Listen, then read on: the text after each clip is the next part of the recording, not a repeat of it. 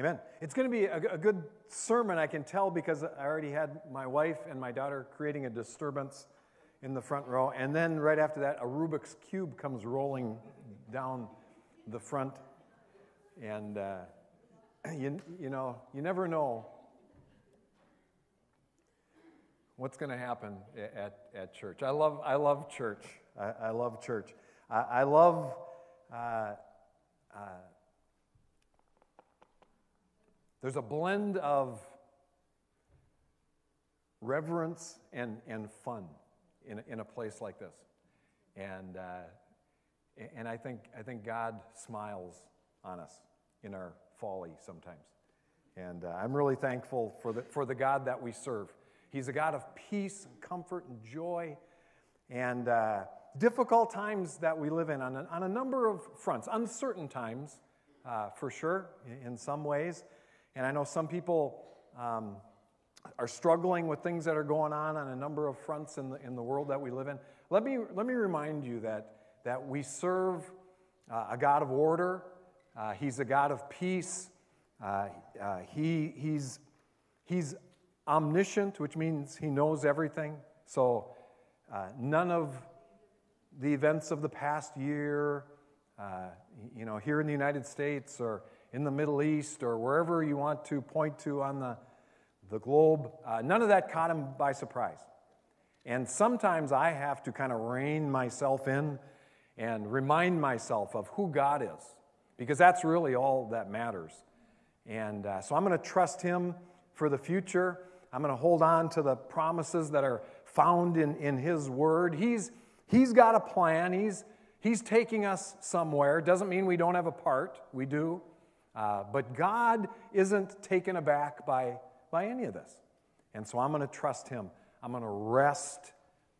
I'm going to rest in Him. And sometimes you got to turn off the news, you got to turn off the computer, the social media, and you just got to kind of get, get away from that a little bit. And you got to say, you know what, God, I, am going to trust you. You know what you're doing. Uh, I, I'm I'm much better at doing my part than I am at, at doing your part. I say that to myself often. And, uh, you know, we're here to do God's work, not God's job. That's tweetable. We'll put that out on the sign out there. That's good. But anyway, the premise for the series, like Samuel says, comes from uh, a poster that I saw many years ago. It's called Everything I Really Need to Know. I learned in kindergarten by a guy by the name of Robert Fulghum, he apparently put that together. And the basic concept is, is that everything we really need to know in life, we learned early on. Things like share, play fair, don't hit, uh, put things back where you found them, say you're sorry. Those are, those are concepts we, we learn on day one, and they apply really for, hopefully, for all the days of our life. Over the years, I've come to see the book of Genesis that way. Genesis is the book that establishes the patterns and the methods and the procedures for life in the world that God created. It all starts in the book of beginnings, it all starts in the book of origins, it all starts in the book of Genesis. And even more specifically, I think, Genesis chapter 3. It's almost as if everything I need to know about the Bible I learned in Genesis 3. Last week in part one, we learned that there is an adversary. He's the archenemy, the arch rival, the antithesis of God. The first verse of Genesis 3 says, The serpent was more subtle than any beast of the field which the Lord God made. And just to be clear, the serpent is not our adversary, it's the one who inhabited the serpent, the devil. He is our adversary. Another basic truth, then, for this week we find in Genesis 3 is that mankind was created good. God did not create us evil, He did not create us to fail. He did, out of His great love for us, give us free will. And that meant our innocence was fragile. That takes us to part two and Genesis 3, beginning in verse 2. It says, And the woman said unto the serpent, We may eat of the fruit of the trees of the garden. But of the fruit of the tree which is in the midst of the garden, God has said, You shall not eat of it, neither shall you touch it, lest you die. And the serpent said unto the woman, You shall not surely die, for God does know that in the day that you eat thereof, then your eyes shall be opened, and you shall be as gods, knowing good and evil. And the woman saw that the tree was good for food, it was pleasant to the eyes, and a tree to be desired to make one wise. Now, in the very next phrase, the, the second half of verse 6, in the part that I left off, Adam sins. The human race falls, and mankind is changed forever. Our fragile innocence is lost, and we can never be the same again.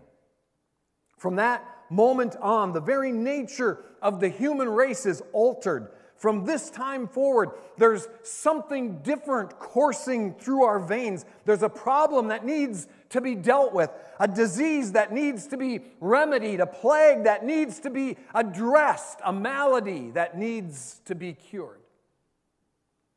Our fragile innocence has been lost, and our lost innocence can never be regained. But the sin issue must be dealt with, or we can never be saved. That brings us to the goodness of God. We know that God is good, and, and all of God's creation was created good.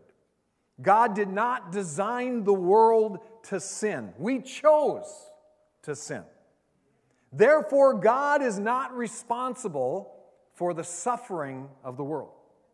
Suffering came as a consequence of our choices. Suffering came as a result of sin. This is a, a key and vital principle necessary for us to understand the Bible and to understand the ways of God for us to experience God's best in a fallen world, now that we're fallen, we weren't created fallen, but now that we've sinned, in order for us to experience the best that God has for us, God must discipline us.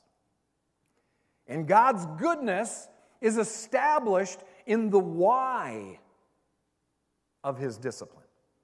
In Hebrews 12, verse 5 and 6, it says, My son, despise not the chastening of the Lord, nor faint when you are rebuked of him. For whom the Lord loves, he chastens. Whom the Lord loves, he disciplines. Most of us ascribe to this same principle in the realm of parenting, right? A loving parent sees the value of the time and the energy and the effort invested into the life of their child. So when we say, don't stick your finger in the electrical outlet, it's not because we don't want our kids to have the fun and the excitement of experiencing electricity.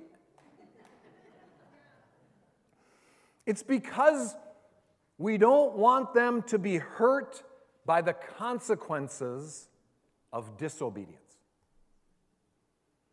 When a child disobeys and the parent disciplines them, the cry is often, You don't love me. The reality could not be farther from the truth. And so it is with God. Discipline is not punishment. Discipline is not retaliatory. Discipline is not doled out in anger or as retribution for bad behavior. Discipline is training. Discipline is teaching, discipline is correction, and true discipline is an expression of love. We hear that as we listen to more of Hebrews 12, beginning in verse 9. Furthermore, we have had fathers of our flesh who corrected us, and we gave them reverence. Shall we not much rather be in subjection unto the Father of spirits and live? For they, speaking of our human fathers, for a few days chastened us after their own pleasure, but He, God, for our profit, that we might be partakers of His holiness. Now, no chastening, verse 11 says, for the present seems to be joyous, but grievous. Nevertheless, afterwards, it yields the peaceable fruit of, remember this word, righteousness unto them which are exercised thereby. Now, since I'm talking about discipline here today, allow me to digress. If you're sitting where you're sitting, that's, these aren't the words you want to hear. Allow me to digress a bit into parenting. I don't talk a lot about parenting from the pulpit, so allow me this opportunity to give you some unsolicited advice. Thanks, Dad. I didn't know. Uh, as parents, as parents, it begins with, with seeing yourself as called by God to raise your kids and to communicate effectively to them the authority entrusted to you by God as parents. Understanding that will change the way you discipline. If our children do not learn the proper response to authority, they will struggle in virtually every area of life. If you're, if you're a young parent and you're looking for a resource, you want to read a book or two, I would highly recommend any of John Rosemond's books. In my opinion, he's probably the best out there. Uh, here are six parenting tips from John Rosemond that he gives in his book called The Well Behaved Child Discipline That Really Works. So, this is John Rosemond. I'm going to give you six tips, short paragraph after each one that I'll read to you. Uh, don't make excuses for your kids. That's number one. Don't make excuses for your kids. Accept the reality that your kids, like all people, and this is our sermon today, have a sin nature. It's natural for them to misbehave. While you love your kids, they are not innocent. Remember that the root word of, of discipline is disciple. And disciplining your kids is a vital part, hear me now, of their spiritual growth. Don't make excuses for them when they behave badly. Instead, turn it into a teachable moment. Challenge them to learn how to do better and help encourage them along the way. Number two, view discipline as a form of love. This may seem surprising, but your kids actually want you to discipline them. Discipline makes kids feel secure in the knowledge that their parents care enough to, about them to help them learn to make wise choices in life. According to John Rosemond, studies show most, the most obedient kids are also the happiest kids. Try to see your efforts to discipline them as an important way of expressing your love. Number three, be short and sweet. When giving your kids instructions, be direct and use as few words as possible. You don't need to justify your instructions to your kids. To reason with a child only gives them opportunity to argue with you. Just let them know what you expect. If they ask why, John Rosemond says, simply reply, Because I said so. You don't say it because it's easier, you say it because it's the lesson they need to learn. I know the modern method is to reason with your kids, but you're wasting your time if you're trying to convince a three year old why she should pick up her toys when she's just going to play with them again tomorrow. Because I said so is plenty of reason. Number four, and this is, uh, I attribute this to Barney Fife nip misbehavior in the bud. Nip it in the bud. Be consistently intolerant intolerant of misbehavior in your kids. And, and the emphasis there is on the word consistently. Be consistently intolerant of misbehavior. Deal with it right away, letting your kids know you won't accept anything less than proper behavior at all times and in all situations. Number five, let your kids solve their own problems. I know. Rather than agonizing over how to solve all your kids' problems, motivate them to seek solutions to their own problems. Let them feel the pain their problems cause and help them find remedies without rescuing them. Number six, follow through with consequences. When your kids misbehave, calmly enforce appropriate consequences right away. Don't threaten, don't warn, don't give second chances, don't make deals. So, those are six parenting tips from John Rosemond. He's the expert. Here are three ways I would encourage you as parents. I'm the knucklehead. So, that was John Rosemond, the expert. This, I'm differentiating between these two groups of uh, tips here.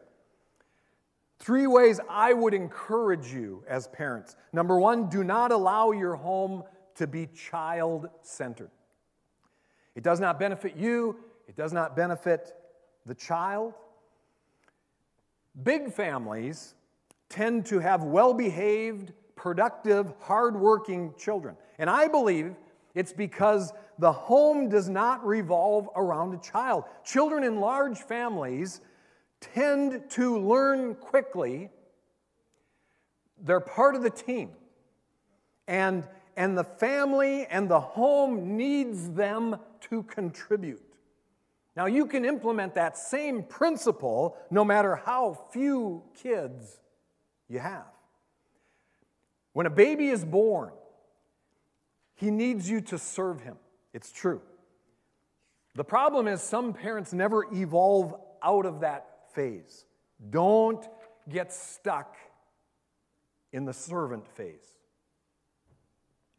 Don't have a child centered home. Number two, parent with a long range, big picture perspective.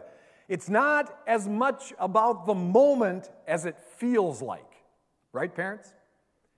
In the toy aisle at Target, when the four year old's flipping out, it feels like it's all about this moment. Get me through this moment. Be good, and I'll get you ice cream on the way home. It's a tragic mistake. So instead, think in terms of what your real goal is. Your goal is not to get out of this store, that's not your goal.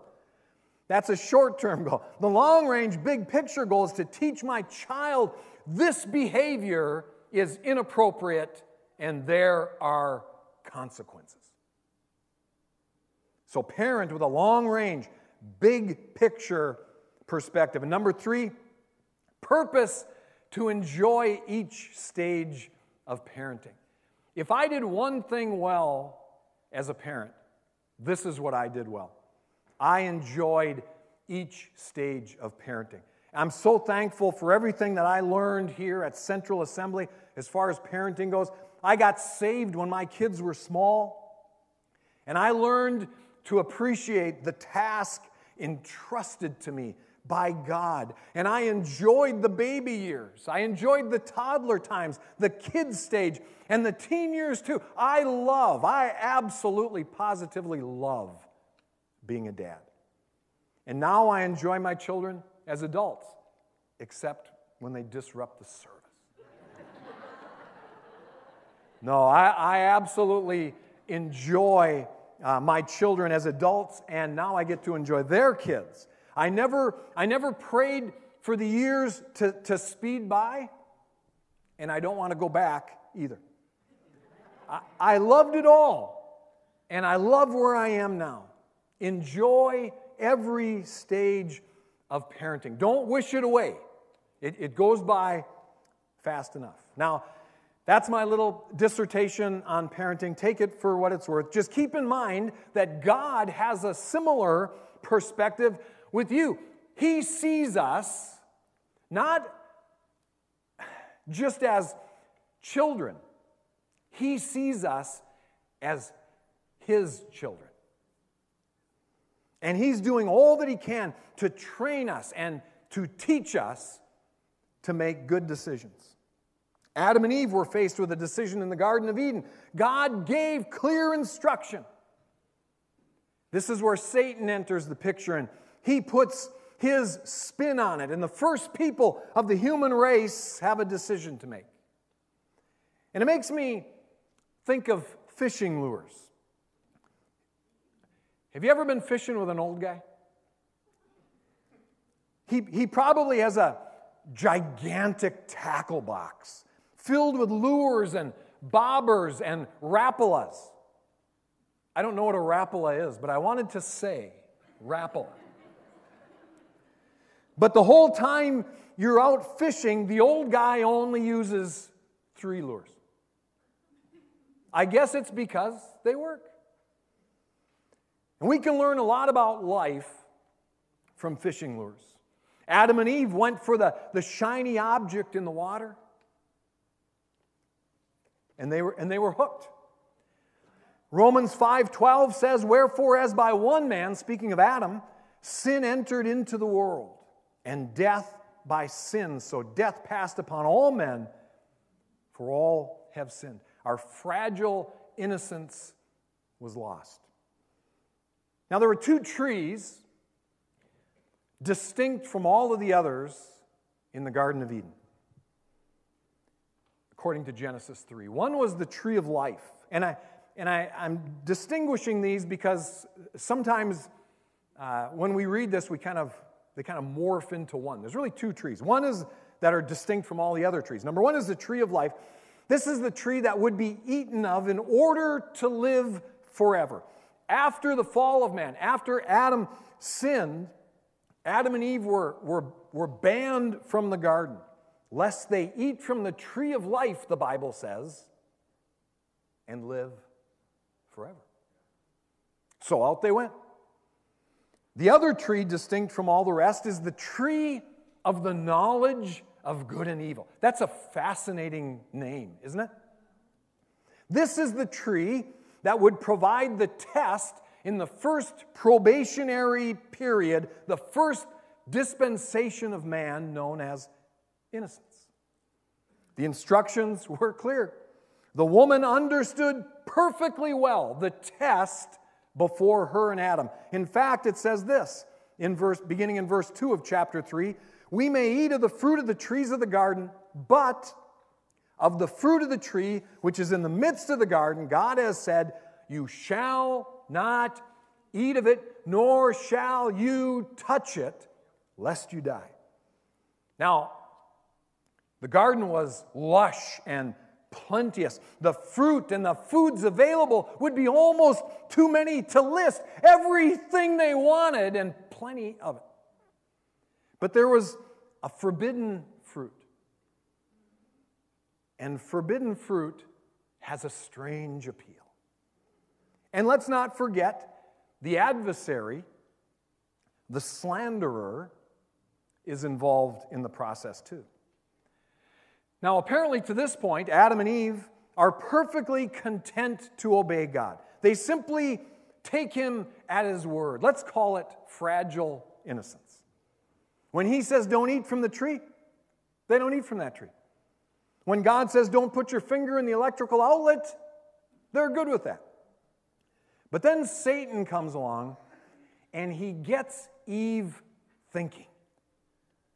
And every guy knows that when he comes home and his wife says, Honey, I've been thinking.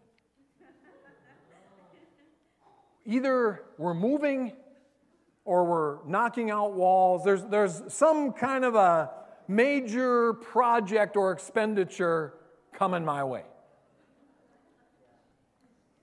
That's all I know for sure at that point. The seduction of, of Eve by the devil begins with a, with a twisting of God's word, and now he's got Eve thinking. And the serpent said unto the woman, You're not, you're not going to die. For God knows that in the day that you eat thereof, your eyes will be opened, and you shall be as gods, knowing good and evil. Again, that name of that tree. And the next time Eve looks at the tree, the tree of the knowledge of good and evil, she, she sees it through different eyes. The woman saw that the tree, verse 6 says, the woman saw that the tree was good for food. It was pleasant to the eyes, and it was desired to make one wise. Our perspective determines how we look at life, doesn't it? The spirit and the flesh, the Bible says, are contrary to each other. 1 John 2:16. This is way toward the end of the Bible, one of the small smaller books of John. There's 3 of them. 1 John 2:16 says, "All that is in the world, the lust of the flesh, the lust of the eyes and the pride of life, are not of the Father, they're of the world. Suddenly, to Eve, the, the tree had new appeal. It was like that shiny fishing lure flashing its colors in the water. And though she had all, think about this, she had all the other trees to eat from, she began to focus on what the devil was dangling in front of her. And there's no denying it caught her fancy. And this is what we read about in, in Genesis 3, 3 6. The tree was, was good for food. That speaks of the lust of the flesh. It was pleasant to look at, the lust of the eyes. And it was desired to make one wise, the pride of life. It's like the old guy using the same three fishing lures. The devil uses the same old tricks too. It really hasn't changed since day one. So let's fast forward from that moment, thousands of, of years ahead from Satan's trickeries way back in the Garden of Eden to the time of Jesus. The ministry of the Messiah is just beginning. He's, he's introduced, sort of, uh, in, in uh, Matthew chapter 3 when he's baptized by John the Baptist. From there into Matthew chapter 4, Jesus heads out into the desert, into the, the wilderness for 40 days of fasting. 40 days where he spent time with his Father as he's about to begin his official ministry on earth. And lo and behold, in the desert, he encounters the devil who's fishing with some of his favorite lures. The tempter came to him and said, If thou be the Son of God, command that these stones be made bread. Jesus answered and said unto him, It is written, Man shall not live by bread alone, but by every word that proceeds out of the mouth of God. Note how Jesus refers back to the Word of God. The one who is famous for twisting the Word, the devil, the slanderer, twists Scripture, and Jesus says, It is written. Verse 5 the devil took him up on top of the pinnacle of the temple and they overlooked the holy city. If you be the Son of God, cast yourself down, for it is written, He shall give His angels charge over thee. Jesus said unto him again, It is written, You shall not tempt the Lord your God. And the devil said unto him in verse 9, All these things I will give you if you will fall down and worship me. And Jesus said, Get thee hence, Satan. And one more time he says, It is written, Thou shalt worship the Lord your God, and him only. It is written. Listen to me, church. A mind empty of God's word will be filled with the devil's lies.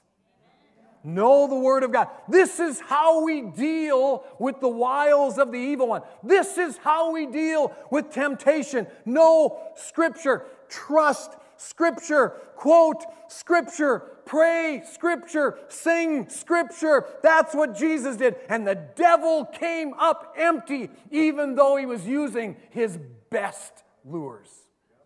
It is written. Turn these stones to bread. Think about it.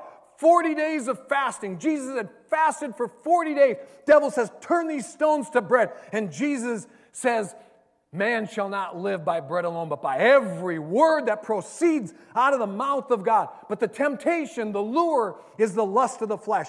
He brings Jesus to the pinnacle of the temple and they look over the holy city, lust of the eyes. This can all be yours. The pride of life. The same three lures, the same three lies, the lust of the flesh, the lust of the eyes, and the pride of life. The same three lures that are still in play today. The devil knows what works, he knows where his best success has been, and like the old fisherman, he uses the lures that have the highest rate of success. For all that is in the world, the lust of the flesh, the lust of the eyes, and the pride of life is not of the Father, it's of the world. Now we know about fishing, but we need to know it's also the principle of temptation, and that's this the hook goes in a lot easier than it comes out. Tanya heads up our Celebrate Recovery ministry. She would understand that principle. There's, there's an adversary, and he uses twisted scripture to muddle the picture. So, in response, Jesus brandishes scripture like it's the sword of the Spirit that it's meant to be. It is written. Come on, church. I encourage you, pick up your Bibles. I don't mean just pick it up on Sunday. I mean, pick up your Bibles. I mean, get your nose in your Bible. I mean, study the Word of God. It's never been more important than it is now. You better know what God says because there's an adversary, there's an enemy out there who's trying to distort it, who's trying to pervert it, who's trying to twist it into saying what he wants it to say. And so you better be able to take a twisted scripture and look at the devil in the eye and say, It is written. There's a difference between righteousness and innocence. And when it comes to salvation, I don't want to be guessing about what I need to be saved. I want to know. Now, I'm not sure the average Christian on the street, even the Christian in the pew, really knows what they need to be saved. I think if we did, I think we would see Jesus differently.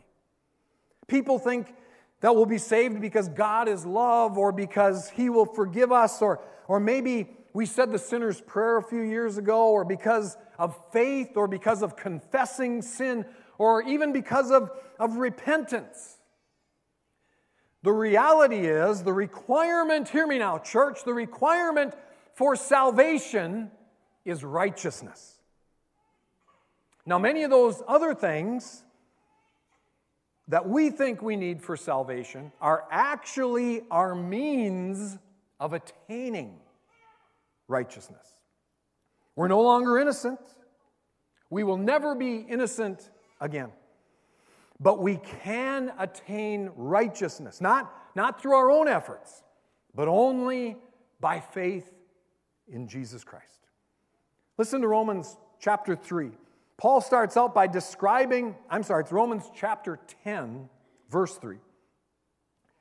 And Paul starts out by describing the Jews, and he was a Jew, trying to work their way to God. And, he, and this is what he says For they, the Jews, being ignorant of God's righteousness, and going about to establish their own righteousness, have not submitted themselves unto the righteousness of God. Listen, that's a bad formula, okay? First of all, they're ignorant of God's righteousness. That doesn't sound good. Second, they're trying to establish their own righteousness. Good luck with that. And then three, they're not submitting themselves to the righteousness of God. And so then in the very next verse, verse 4 of chapter 10, Paul marries the concept of Christ fulfilling the law and then becoming our righteousness by faith. Here's what it says it's a great verse. You can't say it any clearer. It says, Christ is the end of the law for righteousness. Christ is the end of the law for righteousness. To who? To everyone who believes. Christ is the end of the law. He fulfilled it. Now he can become our righteousness. It's a righteousness that can only be attained by faith. We'll never be innocent, but we can be righteous again by faith in Jesus Christ. And that's exactly what we need to be saved. Fragile innocence. You know, it's, it's one of the 16 fundamental truths of the assemblies of God. It's number four of the 16, actually the fall of man. It's a painful lesson from Genesis chapter 3. Mankind lost its innocence. We're, we're, we're a fallen, sinful human race. But we can find righteousness by faith in Jesus Christ. Listen, we need Jesus. Romans chapter 4, verse 3, speaking of Abraham, the father of faith, right? Abraham, it says, Abraham, listen to the words very carefully. Abraham believed God. That speaks of faith, right? Abraham believed God, and it was credited to him as righteousness. So, how do we attain righteousness? By believing God, by taking God at His word. We will never be innocent, but we can be righteous by believing in Jesus Christ. That's the gospel message. Lord, I pray for each one here today. Lord, there's a part of it that sounds too good to be true. I still feel like I've got to do something. I've got to, I've got to earn it. And in, in reality, I know I could never earn it. I could never be good enough. But if I trust in Jesus, I find my righteousness in Him. Salvation isn't really about me, it's about Jesus. And so, Lord, even today, I acknowledge my faith in you, my hope in you. You're all that I have. Lord, the Bible says that, that all have sinned and come short of the glory of God. Lord, that's me. I fall short. But Lord, I thank you that you sent Jesus into the world to die for my sins. And the blood that he shed on my behalf on Calvary's cross washes away my sin, cleanses me from all unrighteousness Now, once again, in your eyes, Heavenly Father, through the work of Christ, I am seen as righteous. Lord, that's my hope.